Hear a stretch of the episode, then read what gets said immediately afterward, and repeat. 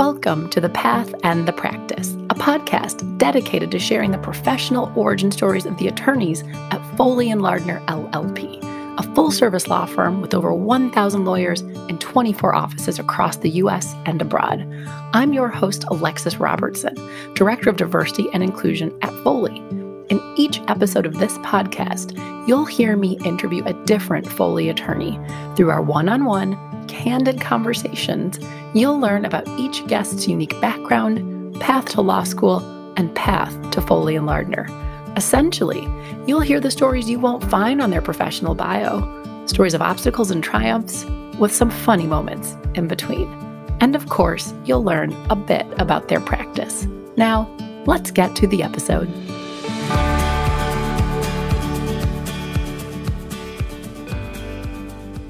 Today, I'm speaking with Vaitiari Rodriguez. Vaitiari is an associate in Foley's Miami office where she focuses on immigration law. In this discussion, Vaitiari shares about growing up in Havana, Cuba, coming to the US at 17, and the ensuing culture shock. She also shares a really funny story about a part time job she had shortly after coming to the US, where I will fully admit I was super close to losing my composure. Fortunately, I was able to maintain it and to then get Vaitiari to share about how she decided on college, what made her decide she wanted to go to law school, and ultimately how it was she ended up in the immigration group at Foley and Lardner. I hope you enjoy our discussion. Hi, Vaitiari. Welcome to the podcast. My pleasure to be here with you today. I'm very happy and excited about all the questions that you're going to ask me. Oh my gosh. Okay. I'm looking forward to jumping in. But before we get into the particulars of your life, I like to have guests start by giving the professional introduction that they give or that you would give if you are at, say, a networking event and someone asked you, tell me about yourself? Absolutely. I'm an immigration attorney at Foley and Lardner, and I do investment and business immigration mostly for companies, multinational companies, and high net worth individuals. So we are in charge of bringing their CEOs, their specialized knowledge workers, their management to the US and establish new businesses, opening new companies, that type of business and investment immigration. That's not very known in the US, is the other side of, of our immigration system, I would say. Perfect. Thank you so much. We're going to unpack that in a bit. And I'm actually going to ask if you can state your full name because I don't know that the listeners appreciate just how terrible my accent is. And I just really want people to know how to correctly pronounce your name because I don't have the ability to do it. so please. It's okay. I will pronounce in my best Cuban accent my Tahitian name. It's Vaitiari Rodriguez. Vaitiari, if you say it in, in, in, like I say, Cuban, Spanish. But no, you did a great job. Okay, thank you so much. I appreciate that. Well, let's start at the beginning. You just mentioned Cuba or Cuban, but let's start with where did you grow up? Where were you raised? I was born and raised in Havana, Cuba, and I moved to the States when I was 17 years old. Oh my God. And I moved to California. I actually lived a year in Orange County, and then I moved to Berkeley for undergrad and, and law school. So I would say I'm a Cuban by way of California, and then now, now I'm in Miami because all Cubans end up in Miami at some point in their life. And, you know, my family's here, and I wanted to feel again a little bit more connected and closer with Cuban Cuban culture. In Miami, it's like a bit of a North Cuba, I call it sometimes. North Cuba, that's really funny. And I'm going to take you back because you just explained what I think you just explained the last, actually, your entire life in about a minute or two. So let's start with you came to the US at 17 and you were in Havana before that. What was it like growing up in Havana? Oh my God. It's very difficult to explain, especially to any Americans, how it is to live in a communist country because it's like living in an in another planet. I had to be honest, I had a, a happy childhood but I think it was mainly because of my family. And I think they created sort of a protective bubble around me so I wouldn't have to suffer and endure most of the hardships of communism. And they always make sure that, you know, whatever they taught you at school, it's not the reality. There's books, there's ways to find that information so you can make up your own mind. So I was privileged in that sense that I had my family protecting you, but uh, it's a different environment. Things that you give for granted in the States, like access to internet and information, being able to choose your own career, what are you going to be in the future, how many careers are you going to have? Are you going to be a, an attorney and, and, a, and a doctor? Like we have some of our colleagues that are attorneys and doctors. And I think the main aspect that impacted me when I moved to the United States, it was freedom. I was just so free to choose who I wanted to be and how I was going to live my life. And I never felt that I had that freedom in Cuba. My life felt scripted. There's so many things I want to ask about that. And I guess to just to pick one of them, do you have a sense of, say, had you stayed, because you, you were practically an adult at 17, you're closing it on 18, not far from 21.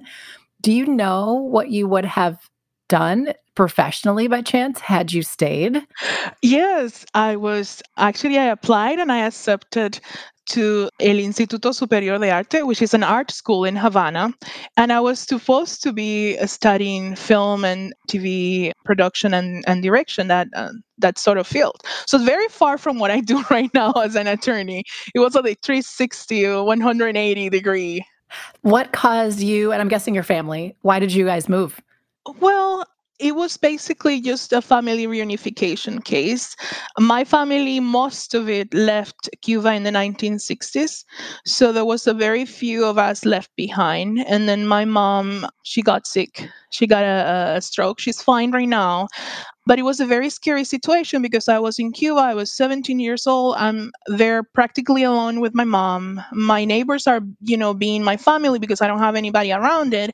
And I think at that point was when my family that was living in the States says, no, you have to come and live with us and and then they file a petition they were us citizens they file a petition for family reunification and that's how i ended up in the in the united states and then what happens you get here at 17 Oh my God.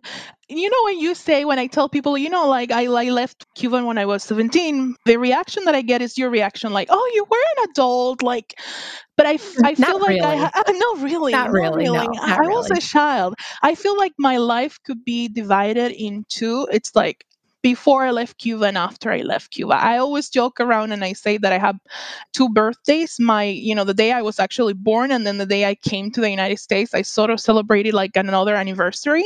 What, what was the date? Do you remember that date? What day was it? Oh, yes, absolutely. February 17, 2007. Wow. Okay. Keep going though. Keep going. You were describing about the significance of that. It's like your second birthday. Yes. I mean, I, I have, uh, you know, memories of my childhood in Cuba. And of course, my, like I would say, big part, a significant part of my identity is I'm Cuban. But then I come to the States and I joke around and I say to people, like, if you send me back to Cuba right now, I, I wouldn't know how to live and be there because I only know how to be an American adult, quotation marks because this is how you know my friends my family the way that you interpret it and, and react to the world and society as you know it it's just very mainstream american I mean, I was joking around the other day with with my partner. We were having dinner, and I think we were having like mashed potatoes and broccoli and something like very very American. And it's like it's so funny because it's like I can't cook Cuban food, so this is what you're gonna have. So I'm laughing because I had mashed potatoes and broccoli with my dinner last night. there was a there was a protein present, but the sides were mashed potatoes and broccoli. Something like that, yes. Well, but what you were saying about coming over at 17, I, I think that's a really important reflection because I think when I hear that, it means you probably have a really strong memory. Uh, you know, 17, 18 is old enough to really remember something well. But I think for most of us who now find ourselves potentially in into your 30s, 40s, and beyond, you look back and you do realize that at 17 you were still a child. Yeah. Even though you didn't feel like a child at 17. And I know you mentioned this before, but remind me when you did come to the US at 17 where did you go? Well my family they were probably the only cubans in california. Um oh, california when they, yes. they when they came from cuba and they settled in orange county.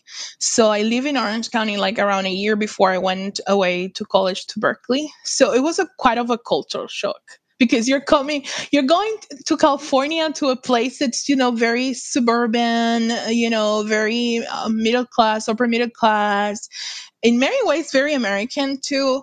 And here i am like the girl from cuba just landed in orange county suburban. So it, it was a bit of a culture shock. So from havana cuba straight to orange county california I need I actually want you to tell me more about the culture shock. Like I want some examples. Let's do this. Oh gosh, let me I mean, it's my life and I don't necessarily usually analyze it like that. Of course not. Why would you? but uh, for example something very funny and this have to do with you know with latin culture like in cuba and i think it's in, i mean i don't want to generalize but i think it would be the same you wouldn't go out for example to the market if you were not dressed like you comb yourself you're dressed very nicely you smell good like you're gonna present your best self out to the world and I, it was very funny that i was at the market and it was around christmas time and i would see people with pjs at the market. I was like, oh, these Americans, they're like very like laid back. So um, casual. Um, We're so casual. casual. And then at some point too, I remember Havana is not a very multicultural society because Cuba has always been very, you know, close to the world. And I remember being again at a market. Magical things happen at markets apparently. and I was like shopping around and then this lady comes and he's like, "Oh, you're Greek, like your family is Greek. And she starts, you know, talking to me in, in, Greek. And I'm like, no, no, no, no, you know, I'm Cuban. I know Spanish. That's what I'm supposed to know. And then she's like, went away, you know, talking in Greek, like, you know, like my parents were not doing a good job or something because it was, they supposedly they should have taught me Greek. So it was just things like that. And it was sort of like a, a funny introduction to another way of life. And, and there's people from all over the world in the United States. So, yeah, you weren't used to being mistaken for a different ethnicity or heritage. Oh my God, yes, all the time. what I have now, it's still different because I, I obviously grew up, I grew up in the US, but I grew up in the Midwest. I grew up right outside Milwaukee, but I went to college in Washington, D.C. And there's a lot more recent African immigrants in the DC area or on the East Coast than there are in the Midwest. And so it, when I first got to DC, I would frequently not just get asked, but get told that I was Ethiopian, told and spoken to in Amharic, and I could not respond. And the person was like, Why? What is wrong with you? And eventually I would say, Oh, I'm not, I'm I'm American. And I would get asked, Well, where are your where are your parents from? And I would say South Carolina. and we just, you know, it was, but it was the first time that I'd experienced that. And so it's a bit different because you'd also just come straight from Cuba, but sim- similar when someone tells you who you are or who you should be, and you're just like, no, that's not the case. Although I do want to ask, I know you mentioned so you were in Orange County for a year before going to Berkeley.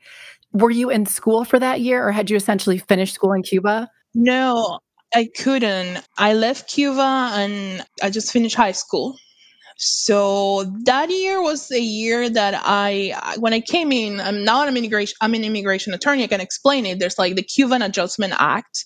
So at that at that time, when you're a Cuban, you have certain privileges, and what they give you is they they give you sort of like an asylee type of status.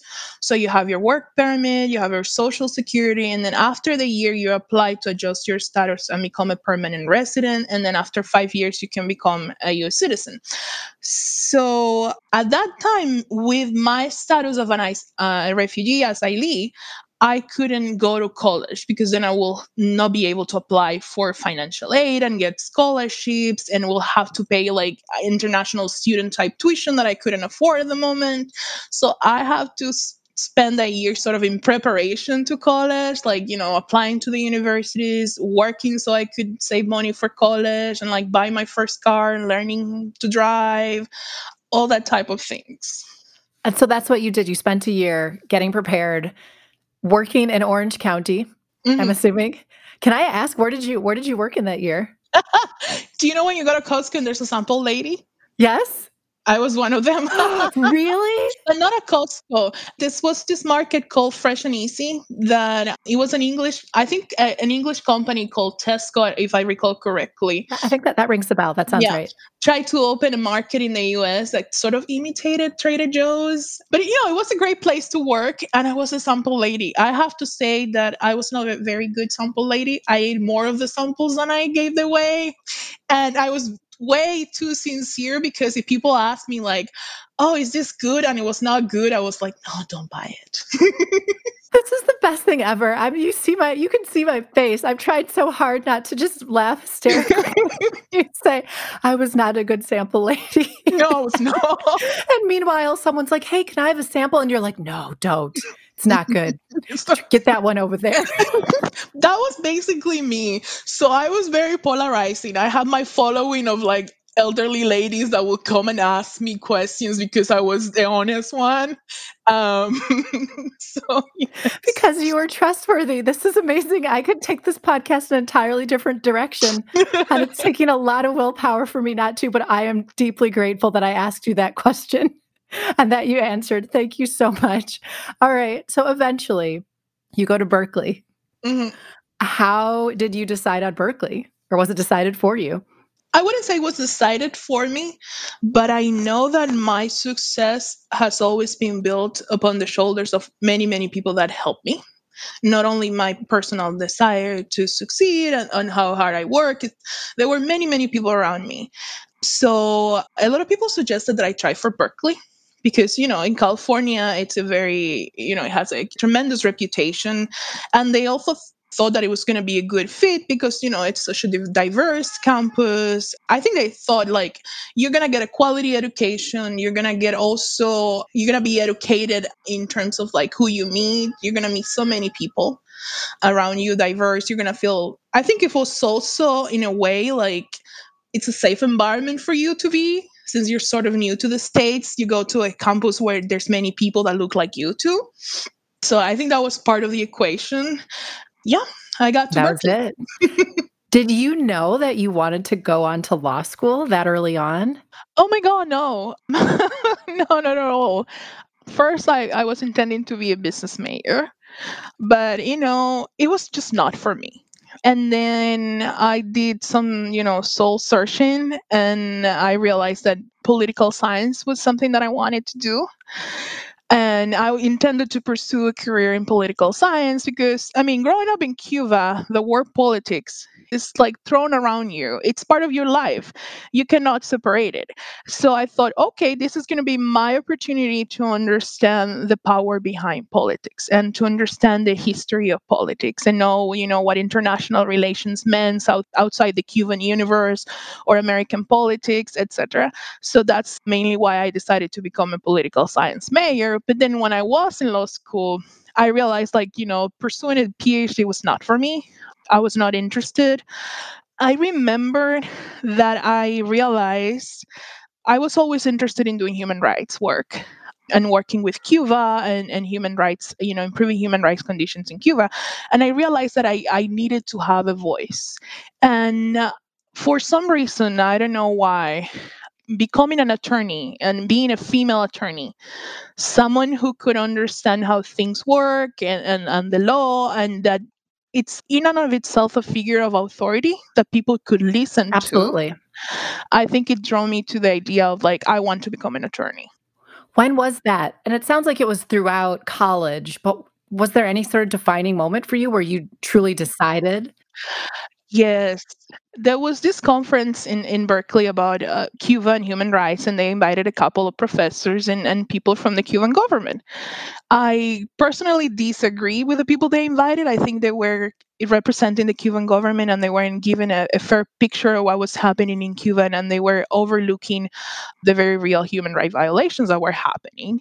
And that, you know, I think unbeknownst to the school, it was their best intention to provide a space for dialogue, but they were promoting what I would say were agents of the communist regime.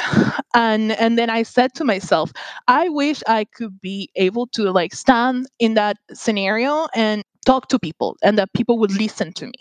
And I think that idea clicked in my mind as I was seated listening to the conference. And I was like, and the word attorney just like came in.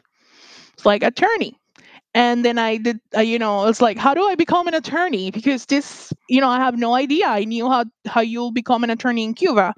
But i don't know eh, what it meant in the united states. Like do, do i need to apply to a different school after i'm done with my undergrad? What's the process? So at that point i think i was in i think i was a year away from finishing college when i had that you know revelation. And then yeah i decided to apply to law school and you figured it out. I do like what you just said about I knew how to be a lawyer or how to become a lawyer in Cuba, but I didn't know what the process was here in the States. And I think that's something that we often assume that everybody would just sort of know, right? Mm-hmm. But the case is people don't. And so I do like that you just took the moment to share that, that you had to then go be like, okay, what do I do now? How do I oh, become yeah, a lawyer? I agree. It was an unknown for me.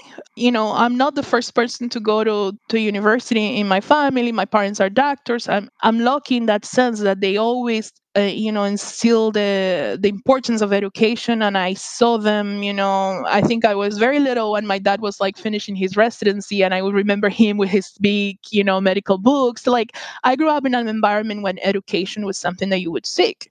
But then i'm here. I la- i basically landed in the united states and i've done everything uh, on my own. It's like how do i find a way to become an attorney? Because a lot of us don't know and you know thank god for internet. I always tell people like when you don't know something i mean it's very basic but just google it. Think about the schools that you want to go. Ask around. And you know never be afraid of going and asking to your professors. I mean if people don't want to talk to you okay that's a no. You got to know for an answer. But most of the time especially in that type of academic setting people want to help you out. Absolutely. Well it's so true what you just said about we are now so fortunate that most of us in the US have access to the internet and that you can just Google it. And often we forget just the power of information at our fingertips, where you might think, oh, I need to go find a lawyer and ask a lawyer how they became a lawyer. But now you can just search it. Mm-hmm. just just search for it. And that might sound so obvious, but that actually comes up, I think, a lot in life where someone's like, but I didn't know how. And you're like, just Google email marketing yeah. or whatever it may be. Yeah. And you know what? It was funny because the librarians at school were my friends. Sometimes I was like, I don't know how to do this. Can you please help me? And I don't know if they took pity on me because they, they saw this like poor Cuban girl asking around. But you know, you always have to be brave. You never be afraid to ask around and ask for help. And if it means that you have to be vulnerable and say, I don't know how to do it, you just have to. Someone's going to help you. Or even if somebody doesn't help you, you'll get there because you're pushing above and beyond what a lot of people do. That's so powerful what you just said. There's no improving on that. And what I would like to do now is talk about the process of you deciding which law school and which law school you went to. But I did briefly first want to ask you how was the college experience for you, given that you basically went from Cuba to college in California? How was that? it's so different. School's so different in Cuba, there's a lot of emphasis and like they basically give you like tons of books and you memorize, and that's how you learn. And here again, I said I had a lot of freedom, and I have also a lot of freedom in terms of like how many classes do I want to take, how many degrees I want to pursue. I think at, at first was a little bit intimidating because I mean here I was I was at Berkeley and everybody around me I, will, I was always in awe of my classmates because people could be more laid back or less laid back, but they were all so brilliant. And it was like, I'm here seated with these people who are brilliant, who who I could say they know the system, they grew up in the States, they feel comfortable about it. But I think overall it was a great experience because it taught me how strong I could be. Because English was my second language. I mean, I've been studying English in Cuba ever since I was eight years old. So it was not that I came to the States without knowing how to, like, you know, read and write in English. So that was a plus for me. But I understood the, the way I, I wrote in English an essay for class. It required more effort on my part than it would do for someone who's, you know, English is their first language, for example. So it taught me that I needed to work extra hard just to get to a level where probably my classmates were very comfortable just by the fact of being born in the States. But I think it was very beneficial for me. How did you pick law school? And where did you go to law school? I went to go law school at Berkeley. So it was basically just like walking a couple of more of like feats from my classes to the law school. I love my experience at Berkeley Law, but now, you know, with experience and in hindsight, I think I should have applied to more schools, especially schools in the East Coast. I think the only two schools that I applied in the East Coast was Georgetown because I love Washington D.C. and I did got accepted, so it was a it was a very tough choice. And Cornell because a friend of mine wanted to go there but uh, I think I mainly applied to schools in California because I wanted to remain local at that point. I think it was more of a question of like economics, like moving to another state, it means that I have to find a job or like my partner at the time had to find a job how much more expensive it's going to be. I was already living like in a rent control apartment in, in berkeley which is like gold. Absolutely. So um, there was a lot of that and i think that was mainly the aspect that made me decide to stay in California for law school.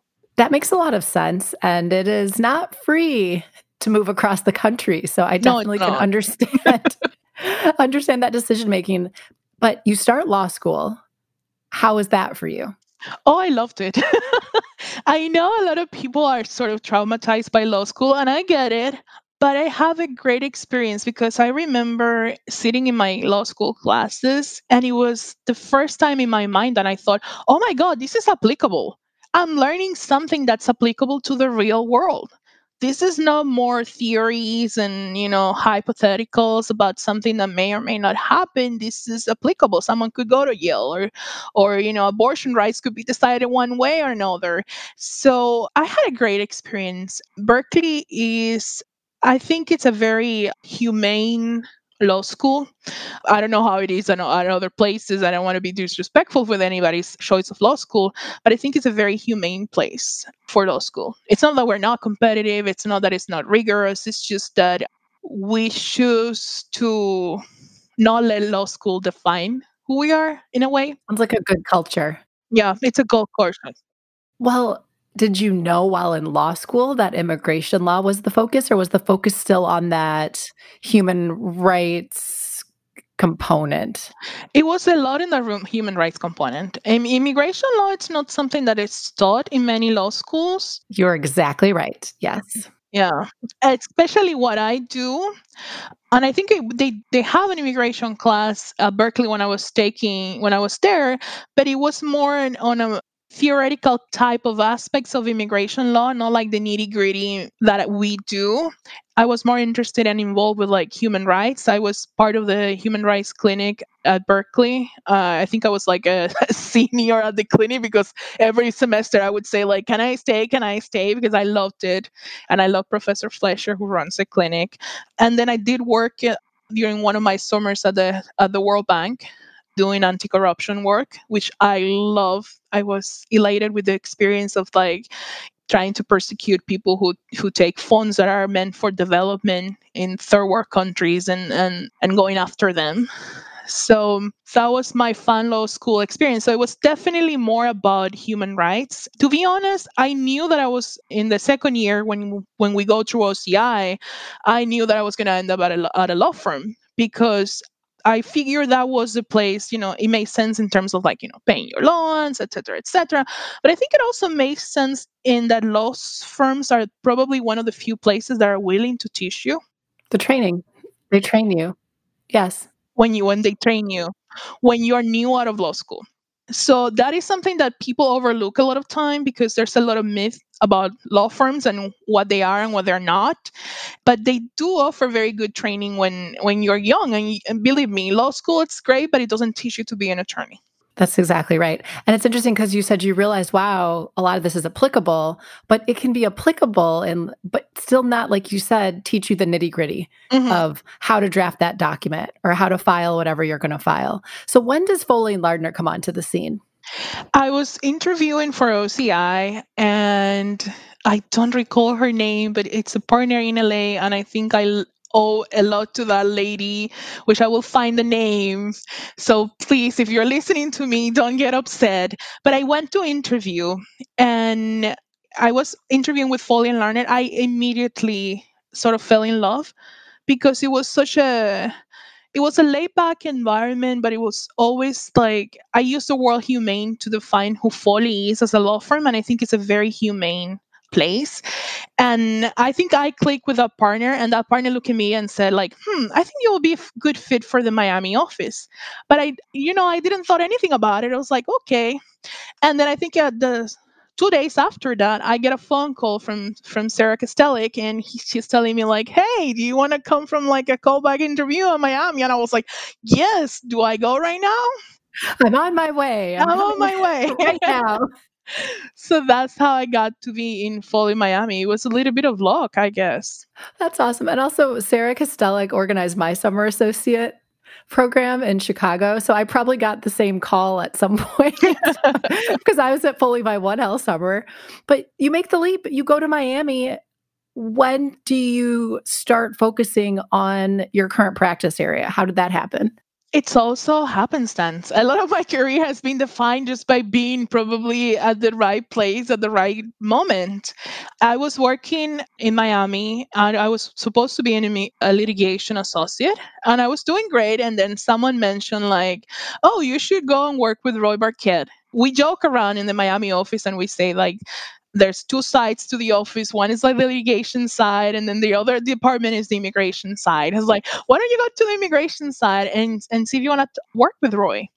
And then I started working with Roy. I really liked him as a partner. I thought that he had, you know, the qualities to be a good mentor. I fell in love with his team, you know, the secretaries, Alicia, Dawn, Lisette.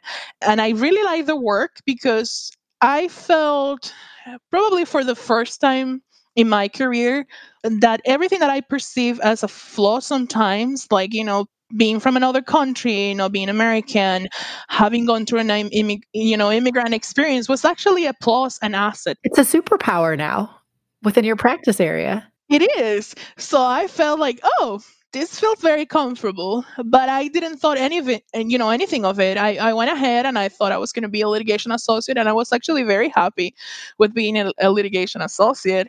And then I got a phone call. I think I took my bar exam, or I was about to take my bar exam. I don't recall from my partner Roy Barquette, and he asked me if I wanted to join his team, his immigration team, and that's how I ended up in the immigration department. I have to reflect on the journey you just shared because I think for most people, and that's why I really do hope we get a number of law students who listen to this podcast, particularly your episode.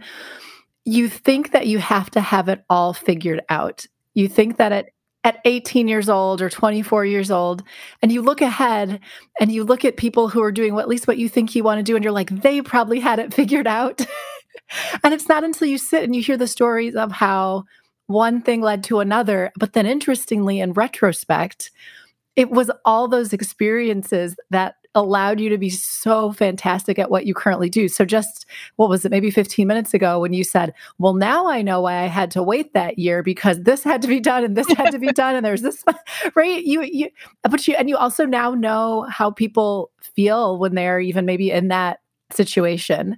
So I just I never tire of that story. That's literally why I needed to do this podcast because I never tire of hearing how things just end up working out. It makes me really excited. But you gave us a bit about your practice earlier. Can we dig into that again? Of course. Can you once again? Re- I'll have you break it down a bit, just so that it becomes kind of really clear what what your focus is. Okay. I think the American public, especially during the last four years, when they hear about immigration, they, they think about asylum. They think about ICE taking families apart. They think about deportation. And I mean, it's not that we don't do that. We have done pro bono cases with that type of like, you know, deportation cases, political asylum cases, but it's not the bread and butter of what we do we do the other side of immigration that the American public does not know or understands now. I think now with the latest presidential proclamations, there's a bit of more of awareness of what it means, you know, an H visa or an L visa or, you know, an F student. So what we do is like we focus on that investment type visas, non immigrant type uh, visas too. We do a little bit of family reunification.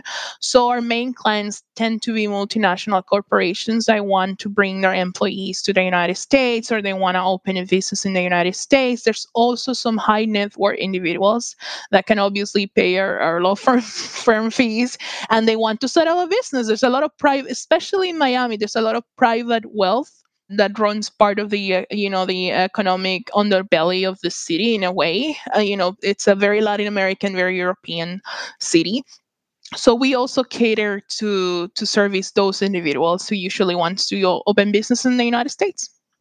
I appreciate that explanation because not only does it explain, like you said, some things that people don't already know, but as you know, I'm relatively new to the firm, so you're also educating me, which I, which I really, really appreciate. And I also do think that a lot of people, in terms of immigration, the first impression is just, oh my gosh, that mm-hmm. is so complicated. And so it's, I think, interesting to have someone like you who's an expert explain at least what one side of that can look like, the side that we don't talk about as much. No, we don't talk about it. And I think it's very important to talk about it because now seeing, and I don't want to get political and it's not yeah, about no, political. Not We're just yep. talking about, you know, policy that's happening in our country right now. Like now with everything that's happening lately, restricting more and more immigration, we could see that it's very important to pay attention. Why these type of employees may or may not take American jobs, why this type of investment it's important in certain regions of the US. How does it really looks like? Facts. And I think there's a lot of, of there's a lot that can be learned from my practice area. That's so interesting. I really, once again, I keep saying that I appreciate you for sharing that, but I, I, truly do because it's just insight, like you said, that we don't, we don't think about very often. We're getting closer to the end of our time together, and I, I mentioned this to you earlier before we jumped on the podcast, but I also want to get a combination of whether it be reflections or mm-hmm. advice back to the if there is that law student listening.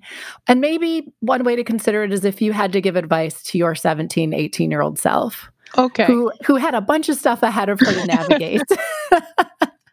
what would your advice be if she had, say you knew at 17 that law was where you were going to end up? You know, what would you tell her to keep her motivated?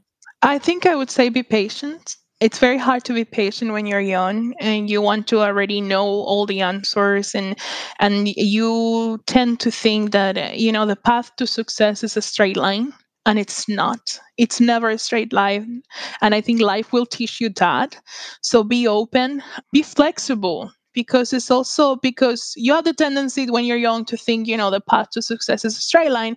You're very, sometimes you're not very flexible to new opportunities. And because I was, I said yes to many of the new opportunities in my life, I am in the position that, that I am right now.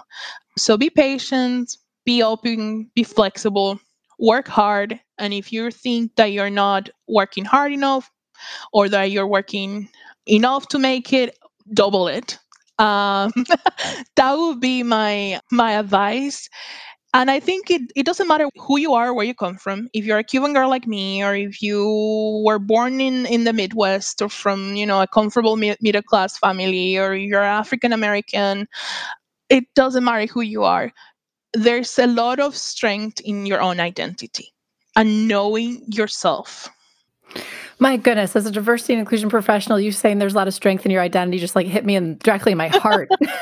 Ooh, that was perfect. Thank you so much. There's I don't think there's a better way to end other than just asking if someone would like to get in touch with you, what's the best way for them to find you? Well, they could go to the Foley website and there's my email and my phone number. I think my email is the best way to contact me, especially right now that we're working from home. And I tend to be very responsive to emails. So, you know, if you're a law student out there, or you're just a student, or you're just trying to figure out if you want to go to law school or if this profession is for you, just like shoot me an email. I love to talk to you, you know, 20 minutes, half an hour, whatever you want, and just like listen to you. Thank you so much, Vaitiari. I hope people take you up on that offer. And thank you for joining me today on The Path and the Practice. No, my pleasure to be here with you. Thank you so much for listening to my conversation with Vaitiari Rodriguez. I wanted to give you an update, which is that since we recorded this conversation, Vaitiari has moved in house. I know that I and the rest of the firm wish her nothing but the best, very much consider her to be a friend of the firm, and I hope you enjoyed listening to my conversation with her. Thank you for listening to The Path and the Practice. I hope you enjoyed the conversation and join us again next time. And if you did enjoy it, please share it, subscribe, and leave us a review, as your feedback on the podcast is important to us. Also, please note that this podcast may be considered attorney advertising and is made available by Foley and Lardner LLP for informational purposes only. This podcast does not create an attorney client relationship. Any opinions expressed herein do not necessarily reflect the views of Foley and Lardner, LLP, its partners, or its clients. Additionally, this podcast is not meant to convey the firm's legal position on behalf of any client, nor is it intended to convey specific legal advice.